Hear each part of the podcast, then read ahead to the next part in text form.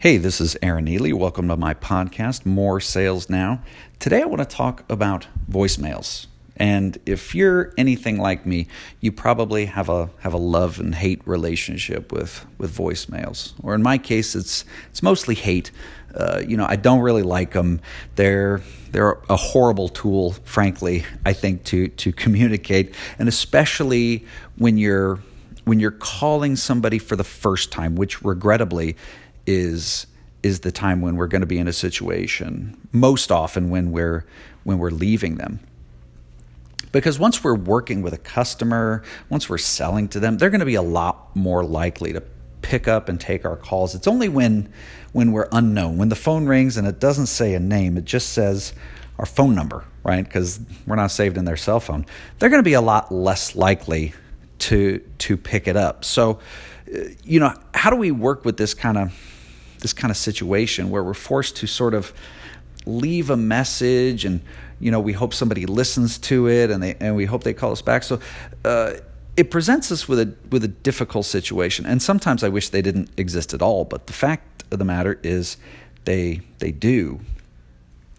And as, as sales professionals we, we have to navigate this and we got to know what, what we're going to do in the situation when we call.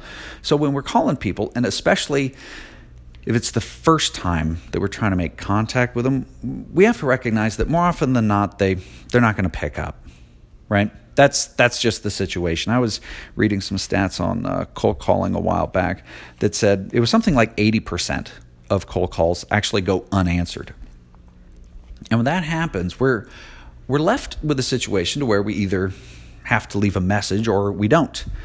And the first thing to understand is that even if you don't leave a message, you're still sending a message when you choose not to leave a message because with all the, the modern technology and phone systems, everybody knows you called, right? You know, everybody's cell phone has a caller ID. All the office systems have a caller ID.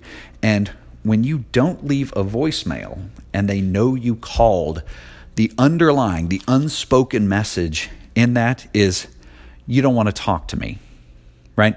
I mean, think about it. If it was a friend or if it was a current good vendor or something like that, they would leave a voicemail. Who doesn't leave a voicemail? Well, there, there are there are people that don't. You, you know, uh, people spamming you know car warranties don't leave a voicemail. Scam artists don't. I uh, I, I, think bill collectors don't. Uh, so so the underlying message when when you don't leave a voicemail is you don't want to talk to me. So we we should always be sure to to to leave a voicemail, and we don't want to call from uh, like a blocked or or hidden number or anything like that because it does the same thing. You know, it it communicates that we're an undesirable phone call. So we want to leave a voicemail, and we we want to maximize the chance that people actually listen to it. So, you know, maybe the main rule here in this regard is we need to keep it short. So I know, you know, my own experience, if I get a voicemail from a phone number I don't know and I see it's two or three minutes long, uh, I'm probably not going to listen to that voicemail. I'm probably just going to delete it. Uh, or I may start it and play just a few seconds of it, figure out who it is, and delete it. But if it's short, like if the voicemail is 10 or 20 seconds, I'm probably going to listen to the whole thing. I mean that's and that's just human nature. You know, I'm not going to invest a lot of time in something that's unknown. But if it's uh, you know if it's just a few seconds, then I'm going to be a lot more likely to uh, to listen. So when we leave a voicemail, we really want to keep it short and to the point. You know, it's our name, our company, what we do, how we can provide value. And this last part is is key because if you just call somebody who you don't know and say, hey, this is my name, this is my number, call me back, almost nobody is going to call you back. All right. And further to that, they're not going to be interested if you call again. And when we leave a voicemail, what, what we're really trying to do is have a good customer contact. And in that sense, we need to offer value. We need to give them a reason and a greater likelihood of calling us back, or even better, give them a, a chance to answer the phone next time we t- we, we call because that's what's going to be more likely. Chances are they're not going to call us back right away. But if we offered something very briefly of value, and we don't want to.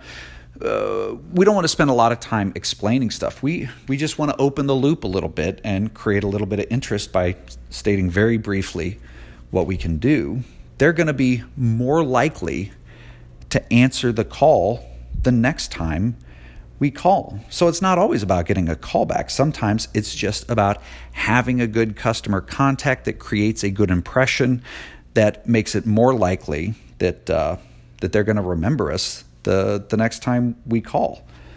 So if if you call a lot in in your sales job, especially you know cold calls or even warm calls, first time calls basically with with customers, and, and they don't answer, but you keep calling and you keep leaving messages. Uh, you know, if, if you've been at it a long time, you you may have your own story or heard somebody else. I know I have my own stories about calling customers many times, maybe 20 times or more, always getting the voicemail, always leaving a message, and I never hear back. And then suddenly, maybe six months later or something, eventually, I get a call back and and here's what what happens is at the time I'm calling, you know, I say who I am and what I do and what I sell, and they think, oh, I don't need that, or they think my my supply situation on that thing is is good. I don't need to spend any time on that.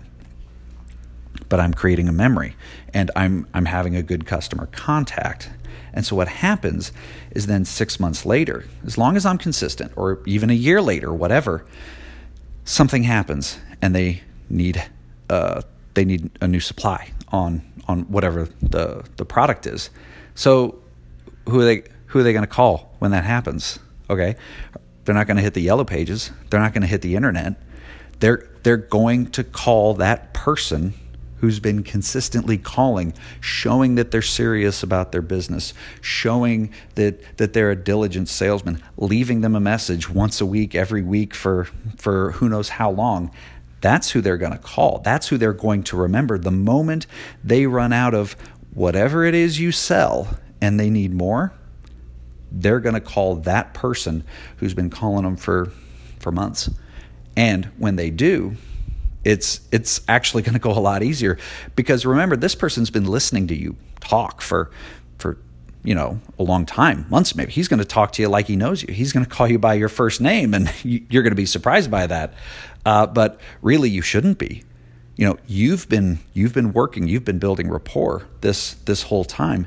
And when they do finally need you and they do finally call you back right whether whether it takes a month or 6 months or however long it takes they are going to be a lot further along in the sales process than you think.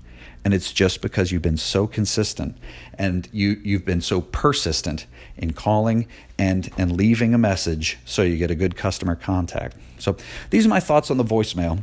And I hope that uh, if you're not leaving messages now for for the calls that, that don't get picked up that you start because it really works and it really helps. So I hope you've enjoyed that.